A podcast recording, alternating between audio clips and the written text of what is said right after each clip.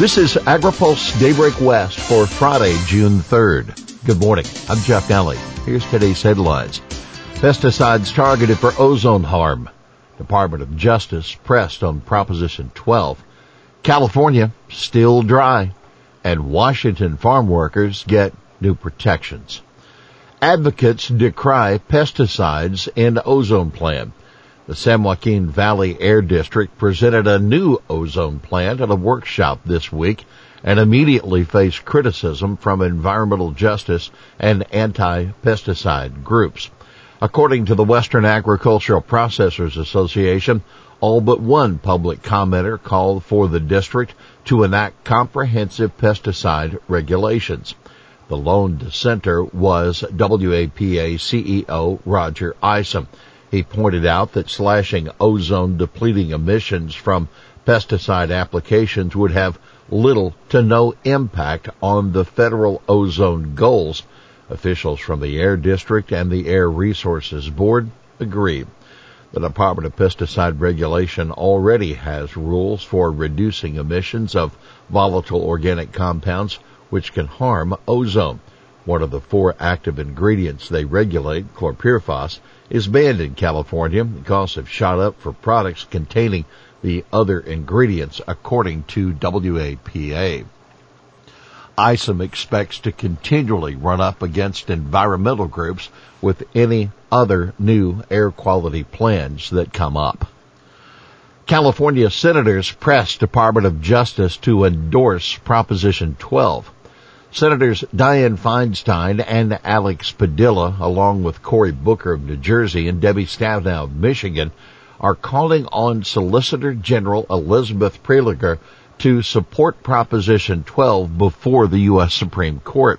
In a letter posted yesterday to Prelogar, the senators argue that halting California's animal welfare law would allow large corporations to evade other state laws that prevent wildlife trafficking, labor abuses, and black markets for stolen property. They made a similar argument to Agriculture Secretary Tom Vilsack in April. States should not be stripped of their authority to mitigate the harm that inhumane farm animal confinement poses to animals, people, and the environment reads the April letter. Spotty drought relief outside of the West. Heavy precipitation over portions of the plains and the Northwest provided some relief to the ongoing drought, but the Texas Panhandle and much of the West remain very dry according to the latest U.S. drought monitor. Central Kansas was one of the regions to see the most movement. About 33% of the state is now classified in severe to exceptional drought. More than 44% of the state was rated that way last week. Now take note, California has seen no improvement at all. Nearly 98% of the state remains in severe to exceptional drought, the same share as last week, and at this time last year, 95% of the state was in that condition. By the numbers, 63% that's the average cost share the federal government will pay for crop insurance premiums from 2023 to 2032. That according to the latest cost estimates from the Congressional Budget Office. Farmers are expected to pay about 3.7 billion a year in premiums. The total federal cost of the program over 10 years, it's projected at 80 billion dollars, down 15 billion from CBO's July 21 forecast. That according to an internal analysis on the latest CBO baseline by the Senate Ag Committee's GOP staff. The reduction is due to an expected decline in insured corn and wheat acres. Washington state sets emergency heat rules. A new rule that takes an effect in Washington state on June 15 will require ag employers to quote, encourage and allow workers to take paid preventative cool down breaks as needed.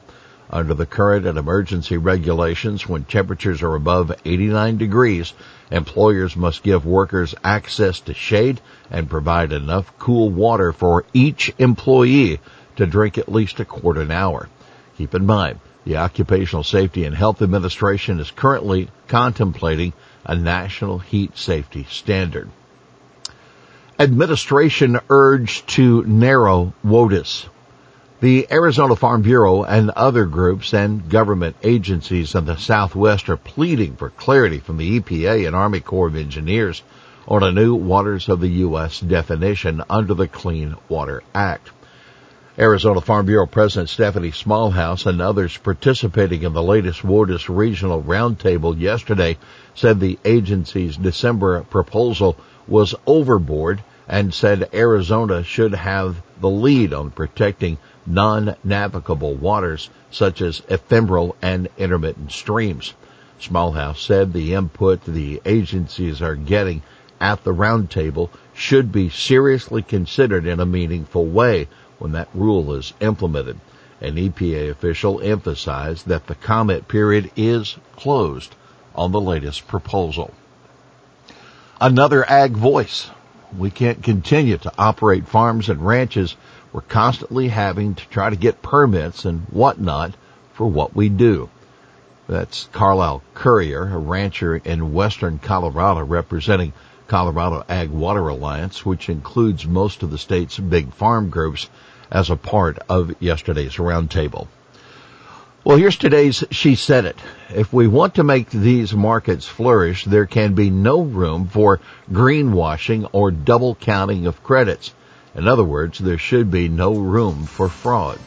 That Bella Rosenberg, Senior Counsel and Head of Regulatory and Legal Practice Group for the International Swaps and Derivatives Association on voluntary carbon markets. Well, that is Daybreak West for this Friday, June 3rd. For the latest news out of Washington, D.C., visit agripulse.com. For AgriPulse Daybreak West, I'm Jeff Nalley.